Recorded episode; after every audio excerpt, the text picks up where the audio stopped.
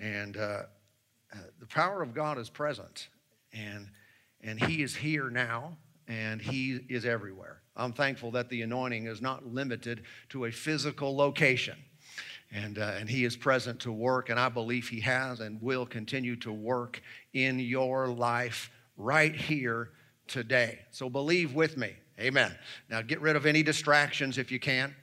I know there's uh, someone banging around in the kitchen right now and, and all kinds of distractions and, and uh, uh, whether it's on your, your phone or whatever it is. Let's dial in and zero in for the next little bit here and let God work in our lives. Amen, amen. Now, just to let everybody know, uh, I do have some people present. Um, I am speaking in house to our, some of our staff and some of our music and worship and media team. They are present. So if you hear any noise, that's God working in their life.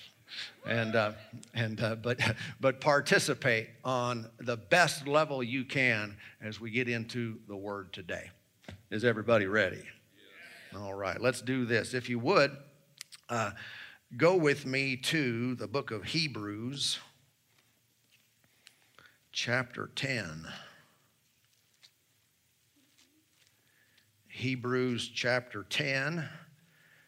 And last week, I started a new series of messages called Living Like You Mean It. And if you missed that message, by the way, uh, get it.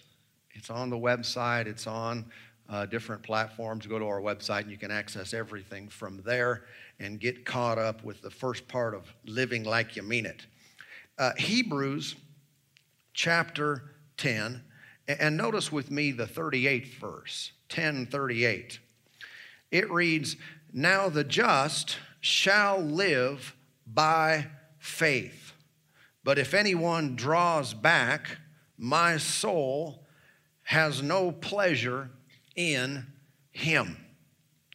Uh, I think that's a, a phrase that many believers are familiar with. The just shall live by faith simply means if you've been saved, if you've been justified or made righteous, then the way you live is kind of the way you got in.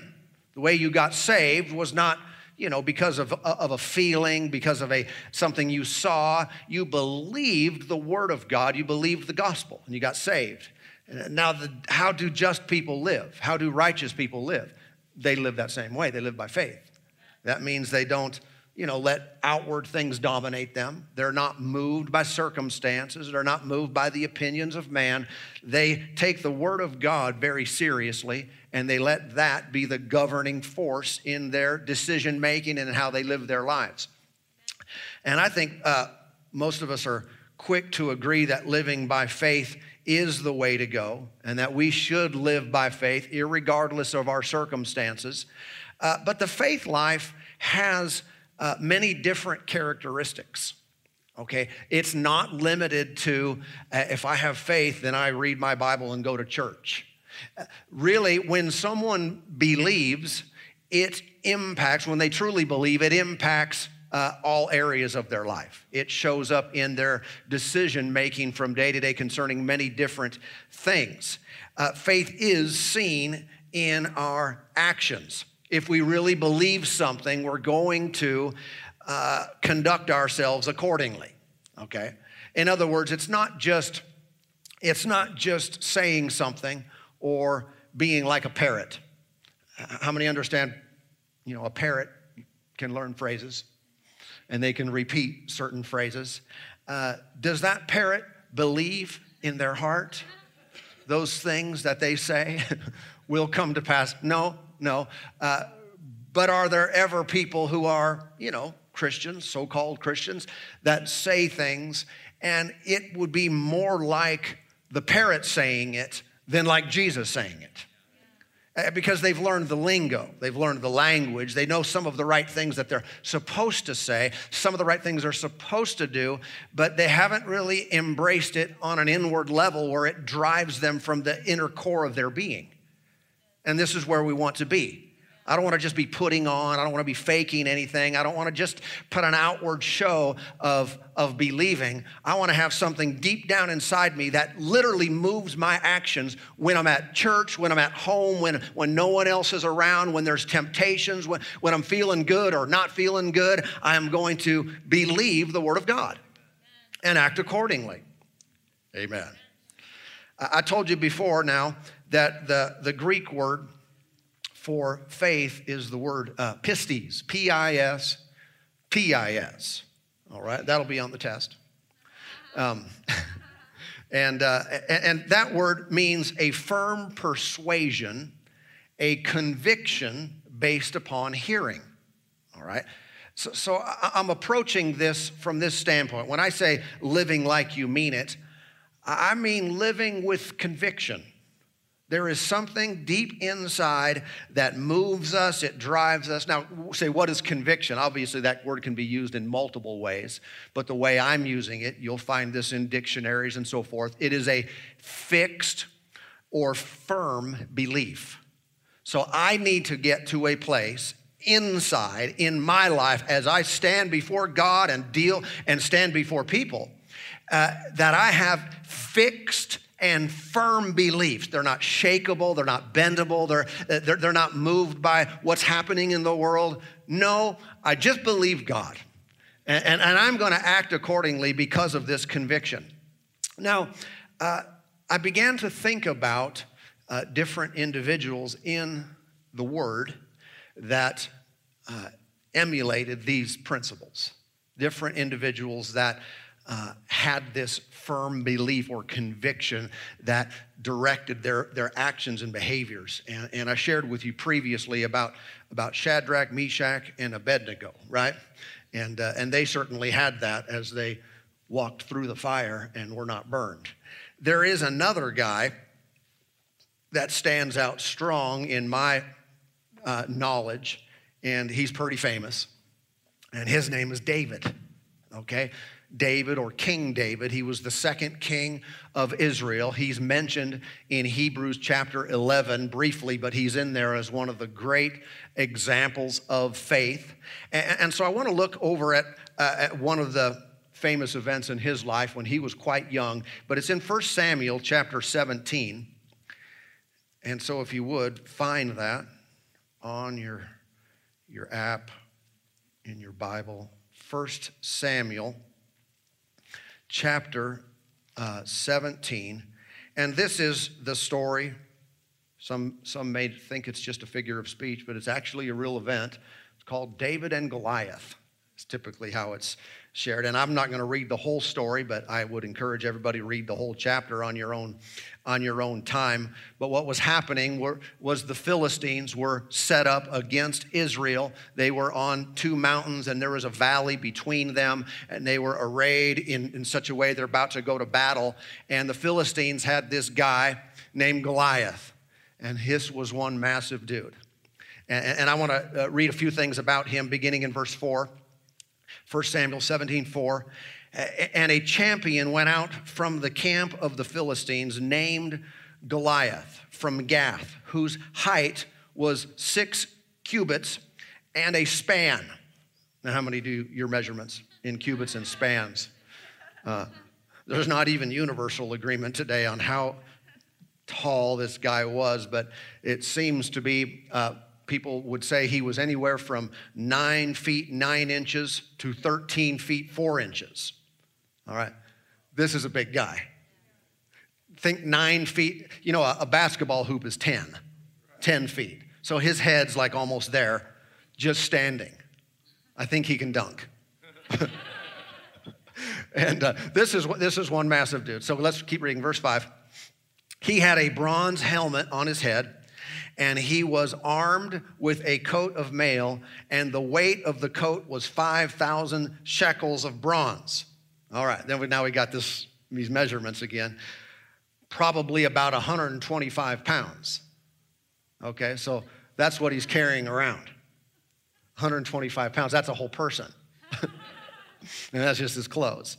You know, like have you ever gone somewhere to weigh and you thought, no, I need to take my coat off, I need to take my shoes off because I want to have a good weight. when Goliath went into weigh, Wow, you're 125 pounds different just with that coat on.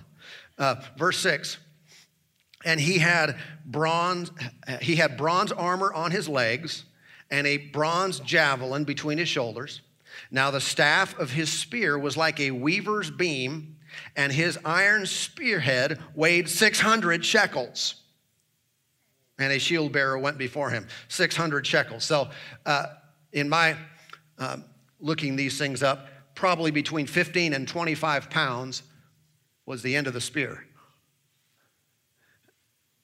you know anything that's like 25 pounds? I think of like a weight, like at the gym.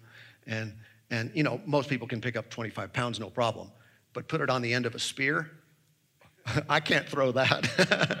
wow. This is one massive dude. Verse, uh, uh, and, and, so all, all, this, all this stuff went on. He's basically going out there taunting Israel, saying, he, I defy the armies of Israel this day. And he was going out there for 40 days, and they're at this standoff, and they're, Goli- they're Goliath, they're giant, they're champion warriors, basically mocking Israel.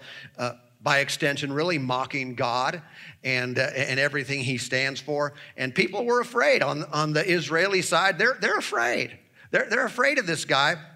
And, and then there's David, okay? You know, David was the eighth uh, son in his family. His, uh, uh, he, so he, he's the youngest, and he, his older brothers, three of his older brothers are out there in the battle, and he's kind of going back and forth. He's tending the sheep, and he would go, his dad would say, Hey, bring, bring some food to the guys, and, and bring some bring some cheese to the commanders of the armies and so forth. And so David would go, and, and he would uh, was aware of what's, what's, what's going on. And and hearing some of this kind of annoyed him. It kind of disturbed him inwardly. He was not pleased with this big honking bully, Goliath, bossing God's people around. And he was right in that. And if you ever feel like that, I tell you, that's a right thought. And if you don't, come on, man, get some conviction. And, and, and so what happened is David was doing this. Let's jump down to verse uh, 26. All right, verse 26. Then David spoke to the men who stood by him, saying, What shall be done for the man who kills this Philistine and takes away the reproach from Israel? For who is this uncircumcised Philistine that he should defy the armies of the living God? Who does this guy think he is?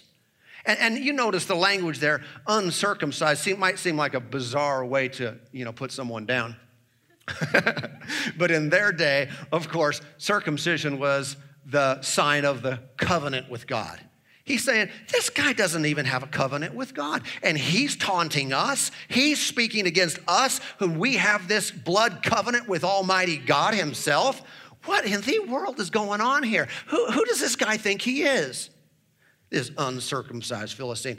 Uh, do you ever have something like that inside of you where it's like, man, something not right about this? Something not right about what's going on. So, something on the inside bugs you.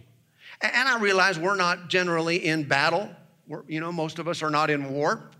And, uh, but we are, in one sense, in battle with the forces of darkness.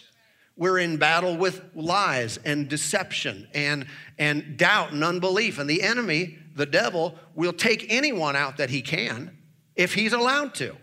And too many times, he marches through people's lives unhindered, you know, without any opposition whatsoever. No one gets bugged by it. And we might feel bad for people or have a general opposition to suffering, but no one's praying like this. No one's praying with, what in the world's going on here? Who's allowing this to happen? And, and, and if we know the scriptures, we know that we are responsible to enforce the devil's defeat. Someone must stand up. Go down to verse uh, 29, and David said, uh, What have I done now? Is there not a cause? Because his brothers were giving him, you know, they're harassing him and acting like he just want attention and all this stuff. Uh, he said, Is there not a cause? In other words, uh, what I have done, what I've said, does this, does this offend you? Are, are, are not Saul's promises to the victor and, and, and, and, and God's people, the insults to God's people, enough for someone to stand up and do something? Jump down to verse 45. Let's see. Uh, verse, verse 45. Then David said to the Philistine, okay, so you understand what happened before that? Trying on Saul's armor and all this kind of stuff. Finally, this, this is the where the rubber meets the road. Verse 45 Then David said to the Philistine, You come to me with a sword and spear and with a javelin, but I come to you in the name of the Lord of hosts, the God of the armies of Israel, whom you have defiled. This day the Lord will deliver you into my hand, and I will strike you and take your head from you. And this day I will give the carcasses of the camp of the Philistines to the birds of the air and the wild beasts of the earth, that all the earth may know that there is a God in Israel. then all this assembly shall know that the Lord does not save with sword and spear, for the battle is the Lord's, and he will give you into our hands. Now, this is a picture of this type of faith. This is a picture of conviction. This is David standing before someone who is way bigger than him, uh, with way more natural strength, way more skill, you know, experience as, as a warrior. And he's saying some pretty bold things here. This would be a picture of how people who live like they mean it speak. This is the kind of language that we use. We declare things that seem naturally impossible we speak the outcome before it happens, and we make bold declaration representing not ourselves and our own might and our own strength, but the fact that God Himself is behind us, that He will back up what He said He would do, and He will enforce the covenant, and we speak like that's true. You cannot have a real relationship with God and truly know Him and have a mamby pamby prayer. Oh, hell. Oh, I don't know what to do. It's just so bad. Ah! Stop! And start speaking the word of the Lord and declaring, This is about to go down. This is about to happen in my life. My future is bright and not dark. I'm going up and not down because He has made me something special. Hallelujah. Now, uh, the sword and spear here that David talks about basically represents man's power versus the Lord's power. It is God versus human effort. You might recall uh, Zechariah 4 and verse 6. It reads uh, So he answered and said to me, This is the word of the Lord to Zerubbabel, not by might nor by power, but by my spirit says the Lord of hosts. Might and power there is not the might and power of God, but the might and power of human effort, of armies and so forth, not by their might, but by the Spirit, says the Lord. Amen. Even today, uh, too many people are relying on natural means to get them through. Do ne- never substitute something you do for what God does. I'm, I do not mean that our actions aren't driven by our belief in God. That's what I'm talking about. But I can't rely upon anything I do to put me over. I need to say, no, I'm taking the Lord at His word and He is going to bring it to pass. He watches, as Jeremiah said, He watches over His word to perform it, and it will be the case in my life. People with convictions are they're, they're committed to things they believe and, and consider that for a moment. They don't just have written beliefs, they don't just have a statement of faith, they are committed to things they believe. If they believe it, they're committed to that. To the point of what? Sink or swim. you know, to the point of you're going to throw me in the fire or uh, what? I, I, I, still believe this. Live or die. No, I, I believe it. It's true. You cannot threaten me, cannot take it away from me this is what is true. There are very simple statements that many believers make, and they're, they're often they're quotations of scriptures. Um, and it's one thing to say it, but it's another thing to live like it's true. For example, my God shall supply all my need according to his riches and glory by Christ Jesus from Philippians, right? We could say, God supplies my need. Should you say that? We should say that. That's a good thing to say. But there's a, you, you can be the parrot. God supplies, God supplies. Or you can say it with conviction. And when you speak it from that point, it alters your behavior. Not I'm going to say it out of one side of my mouth and then live in fear out of the other side. Okay? When we say things, and these, you know, scriptures, by his stripes I am or was healed. Okay? Should we say that? Totally, we should say that. That's quoting God. I think he's quotable. We're speaking the word of the Lord. Should we say that? Yes. And it should drive our behavior. Amen. And if it doesn't, I just have a question. Do we really believe what we're saying? Do we come out of our time of prayer and speaking and uh, you know confessing the word of God and then live as if it's not true? Do we come out of a time of we, we make a prayer of agreement and, and we agree that God is going to work and God is going to do something in our lives and we leave that place and then act as if the prayer did just, that we just prayed didn't happen?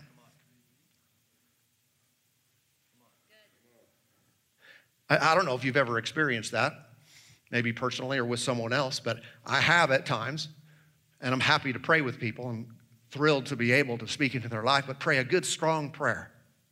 Just a real good faith prayer based on the Word of God. It's true, it's right. I'm thankful, I'm rejoicing. They seem to be the same way. Praise God, thank you, Lord. And then five minutes later, they're tell some, telling someone else about the problem or asking someone else to pray for them. Well, keep praying. we just said amen. No more praying. Unless you want to call shouting praying, praising God, praying. Come on now. Let's not go through the motions, go through spiritual activities, and we're just playing games if it doesn't affect our lives. My steps are ordered by the Lord. Is that a good one to say? My steps are ordered by the Lord. Yeah, but then do you go out of there saying, man, I just don't know what to do? we believe and act accordingly. Everything's going to be fine. Why? Because I'm going to be in the right place at the right time because my steps are ordered by Him. Yeah, I am His sheep. I hear His voice. You believe that one? John 10, you believe what Jesus said? Then never again do we also, the, in the same breath, say, I just can't seem to hear God's voice. Come on, stay with it. Let it be a firm, fixed belief in your life. How about this? When I pray, things change. Yeah. When someone has a need and someone comes to you with their, their difficult time, smile real big. Even if they're crying, even if they're hurting, smile real big. You're not insensitive. And they might look at you and say, well, Didn't you hear what I said? Don't you think this is serious? Yes. But I know when I pray, things change. I know God personally. He knows me, I know Him, and you have a need. This is really cool. We're about to see God move in our midst. How many people are declaring things that have not yet happened, but they know they will because of their belief, their firm conviction? Amen. This is basically what David was doing. He was saying ahead of time what he's about to do. He's telling the giant, by the way, you uncircumcised Philistine, I'm about to take you down, man. Get this little guy and this giant. I'm about to take you out. I'm taking your head off, too. Yeah. Think how silly that sounds, unless you know God unless you have some inward conviction that's driving those statements. Remember, Jesus spoke like that. Shadrach, Meshach, and Abednego, they spoke like that. The people of great conviction, they live like they mean it, they would predict the future. not all future, but they would predict what was going to happen in their life based on the Word of God. Amen. Amen. Now, sometimes people wonder if this sounds like pride. Does this sound like just like arrogant people just blabbering and declaring things? And uh, some might even wonder, you know, how is this consistent with the will of God? Aren't we to submit to the will of God? Are, is, aren't we supposed to leave these things up to Him? Well, obviously, by the examples of, that we've looked at so far, they must know something that doesn't fit within that narrative. We're just going to sit back and not declare anything lest we be proud. Turn, turn with me, if you would, to James chapter 4. Well, I'm putting this on the, on the screen for you as well. But James chapter 4 deals with this, this question, and it might seem like a, a contradiction, but it's really not. In James 4 and verse 13, James writes to believers, Come now, you who say, Today or tomorrow we will go to such and such a city, spend a year there, buy and sell, and make a profit whereas you do not know what will happen tomorrow. For what is your life? It is even a vapor that appears for a little time and then vanishes away.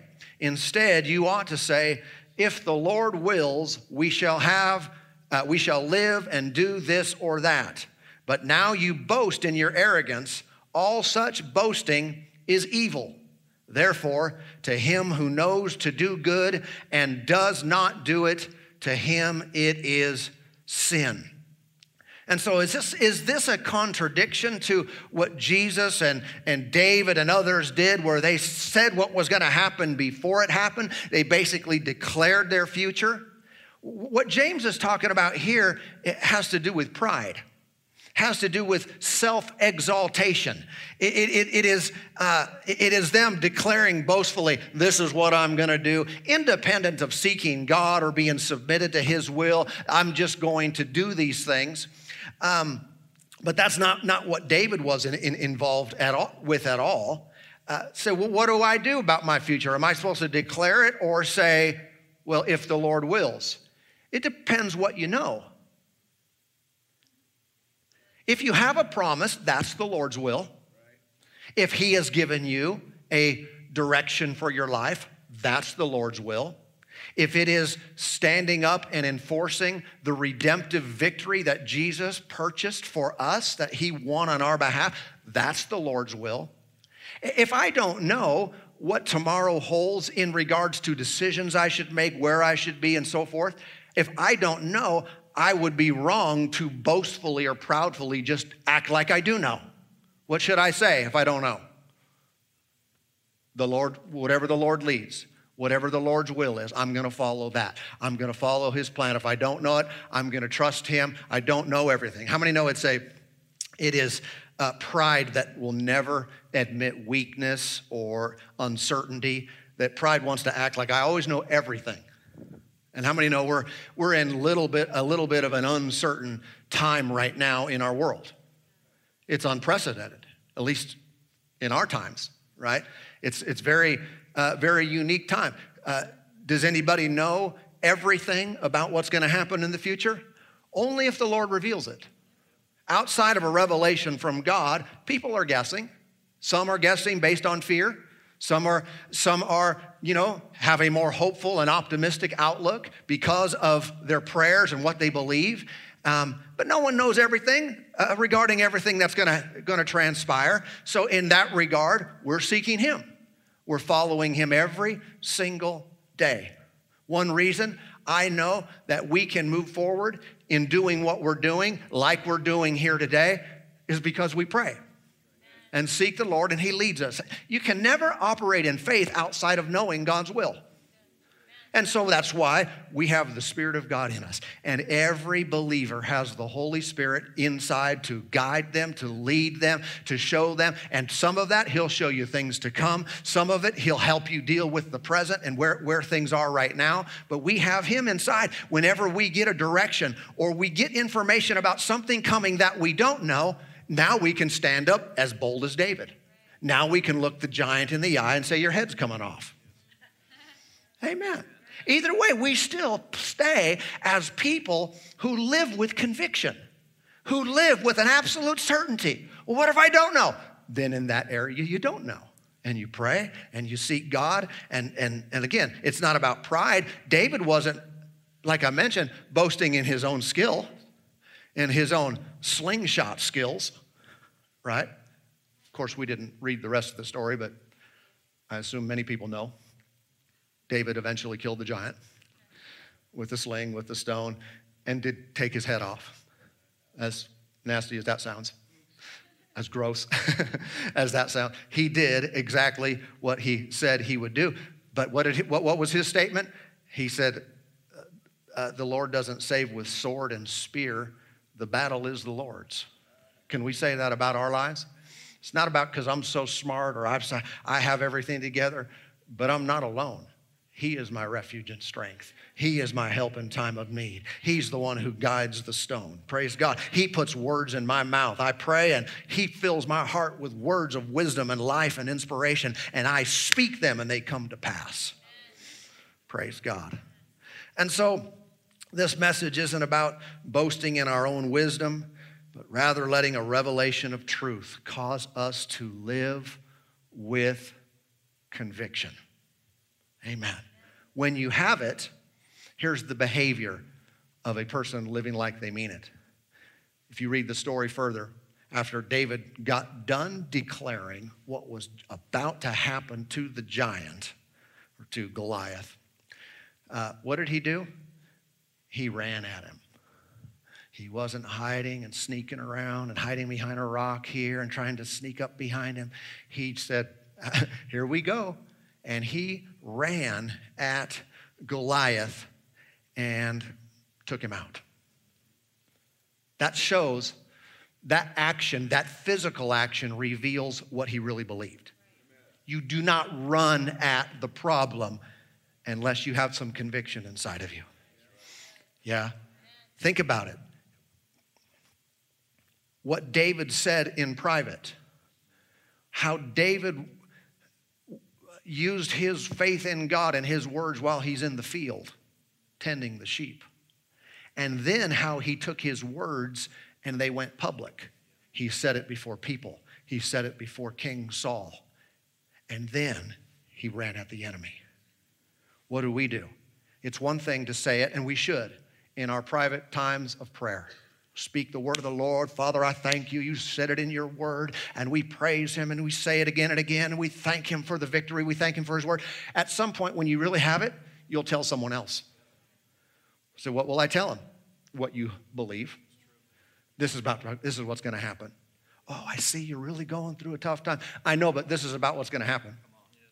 This is, this is going to happen shortly here. Amen. And then what do you do? And then you run. Then you make your declaration, you start swinging your rock, and, uh, and, and, and take the sword out and cut the enemy's head off. First, say it in prayer, privately, with God. Get built up, get a, get a revelation. Let Him bring some conviction into your life to the point where you can say it out loud to others, not boastfully, but just as a matter of fact. You're not even trying to convince them, you're just saying, this is the way it's going to go down. And then you run at it. Amen. I tell you, this is a life that God wants us to live. It is the way He wants us to understand His uh, power and how it's manifest in our lives today. Praise God. Praise God. Let's pray. Father, thank you. You're so good to us. You're so good to us, Lord. You're so wonderful, so gracious.